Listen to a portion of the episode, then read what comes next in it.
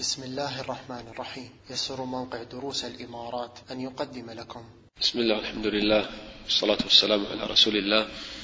وأشهد أن لا إله إلا الله وحده لا شريك له.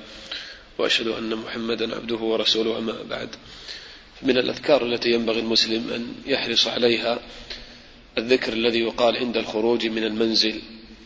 كان النبي صلى الله عليه وسلم يقول إذا خرج من منزله بسم الله توكلت على الله ولا حول ولا قوة إلا بالله. وثبت في الحديث أنه إذا قال المسلم هذا الذكر عند خروجه من منزله يقال له كفيت ووقيت وهديت. كفيت ووقيت وهديت. وتنحى عنه الشيطان. فيقول لشيطان آخر كيف لك برجل قد هدي وكفي ووقي؟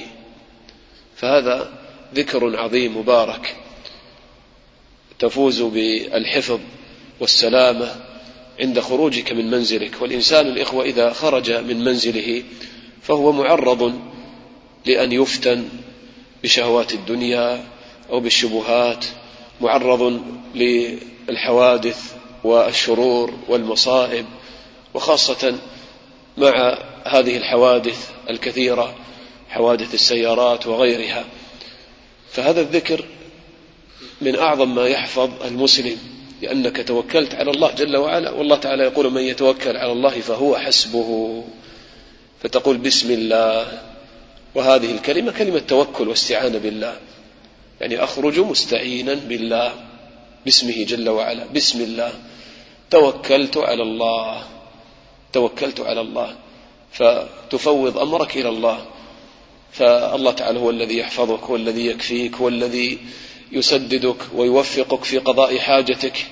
هكذا تستشعر إذا خرجت من بيتك في أي حاجة في أي عمل تستشعر أن الله تعالى هو الذي يكفيك همك. بسم الله توكلت على الله. ولا حول ولا قوة إلا بالله. تعترف بعجزك وفقرك. لا حول لك ولا قوة إلا بالله. فيقال لك كفيت. ووقيت وهديت. فماذا تريد بعد هذه الثلاثة؟ كفيت. يعني كفيت آه، كل أمرك. كفيت الحاجة التي خرجت لأجلها. كفيت هم دنياك كفيت آه، شأن ما خرجت له. فالله تعالى يكفيك. فتكون مطمئنا. فإذا حصل لك ما تريد فاعلم أن هذا من كفاية الله تعالى لك. وإذا لم يحصل فاعلم كذلك أن هذا من رحمة الله تعالى بك. الله تعالى يريد بك الخير صرف عنك هذا المطلوب. ربما يكون فيه شرا.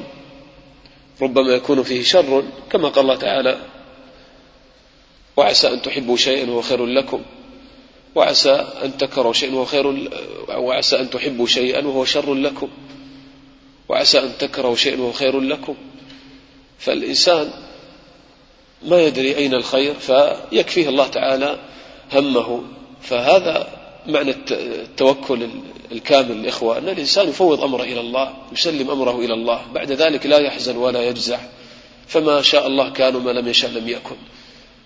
ما قدره الله فهو خير ما صرفه عني فهو خير فالحمد لله على كل حال. قال كفيت ووقيت الكفاية فيها حصول المطلوب والوقاية فيها دفع المرهوب فيها دفع الشر عنك ووقيت. يقيك الله تعالى الشرور من المصائب من الحوادث من الأمراض من المعاصي والذنوب والفتن. ووقيت. لكن قلها بحق قلها بصدق هذه الكلمة. بسم الله توكلت على الله ولا حول ولا قوة إلا بالله. قال كفيت ووقيت وهديت.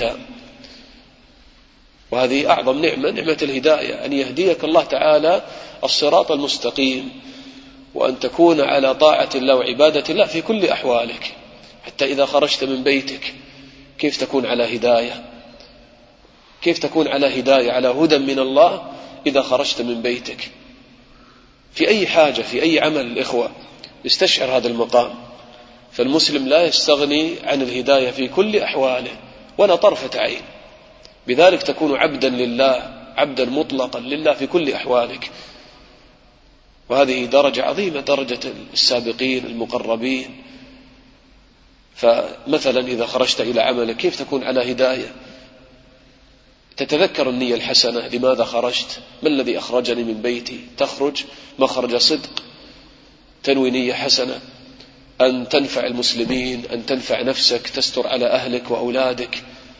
أن تستغني عن الناس تحقق توحيد الله تعالى فلا تتذلل لهم. هذه مقاصد طيبة. خرجت لدعوة خرجت لأمر بمعروف ونهي عن منكر. أيا كان هذا الخروج تنوي به نية حسنة. تتذكر أنك خرجت لوجه الله. ومثلا تكثر من ذكر الله في خروجك حتى يكون خروجك مباركا طيبا بدل أن تغفل عن ذكر الله. آه، تخرج وتنتبه لنفسك لا يدخل عليك الشيطان ويعني يزين لك المعاصي التي تراها في الطريق. فهكذا المسلم يعني آه، يكون على هدى عند خروجه وعند دخوله حتى تكون مخارجه ومداخله في كل مكان على حق وصدق فيفوز بالأجور والحسنات عند الله. كما قال الله تعالى لنبي وقل ربي أدخلني مدخل صدق وأخرجني مخرج صدق. إذا كانت تخيل إذا كانت مداخلك ومخارجك كلها على الصدق. والإنسان في هذه الدنيا هكذا يخرج ويدخل. يدخل مسجد يخرج من المسجد. يركب سيارته يخرج من سيارته. يدخل بيته يخرج من بيته. يدخل عمله يخرج من عمله. يدخل خلاء يخرج من الخلاء هكذا في كل حياتك. فإذا كانت مداخلك ومخارجك على الصدق والهداية بالنية الحسنة واتباع السنة وذكر الله تعالى فتكون على أعظم خير. قال وتنحى عنه الشيطان فيقول لشيطان آخر قد امتلأ من الغيظ قال كيف لك برجل قد هدي وكفي ووقي يعني كيف تستطيع أن تضل هذا الإنسان؟ وقد كفاه الله ووقاه وهداه فهذه الكلمة أيضا تغيظ الشيطان.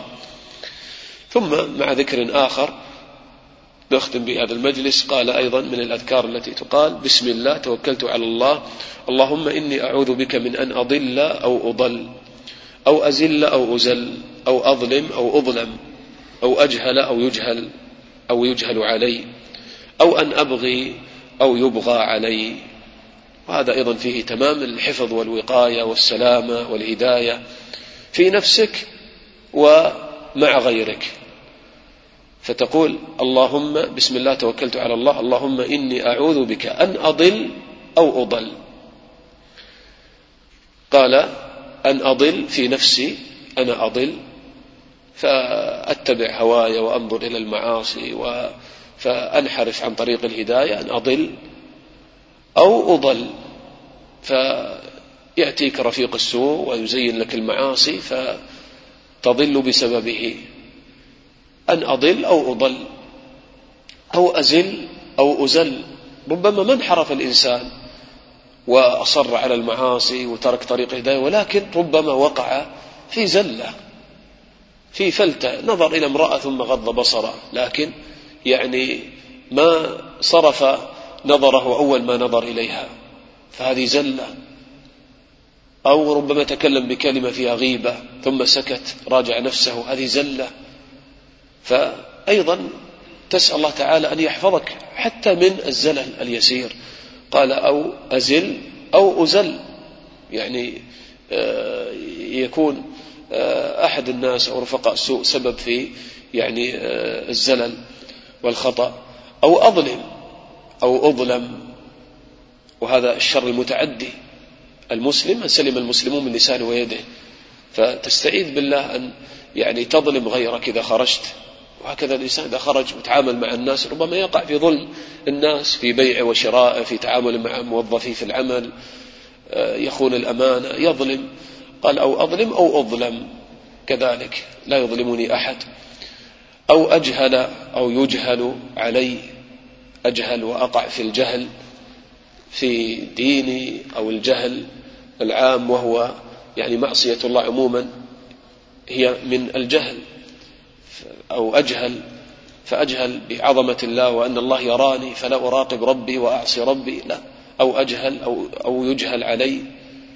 يعني يجهل علي إنسان بالظلم أو يعني السب أو الشتم أو كذا. هذه كلها من أفعال الجهالة من أفعال أهل الجهالة. أو أجهل أو يجهل علي. فتستعيذ بالله من أن تكون تصرفاتك على مثل تصرفات أهل الجهالة الذين لا يفكرون ولا يتدبرون. قال أو أن أبغي أو يبغى علي. كذلك يعني البغي المجاوزة في الظلم والعدوان. أن أبغي أو يبغى علي. هذا الحديث أيضا فيه يعني حفظ المسلم في نفسه وكذلك في تعامله مع غيره. تخيل لو أن الناس يعني قالوا هذا الحديث بصدق. يعني ما ترى ظلما ولا غشا ولا فسادا ولا ربا ولا زنا ولا يعني مشاكل وسرقات واعتداءات أبدا. يعيش الناس في سلام وطمأنينة وفي صلاح وبركة وتقوى.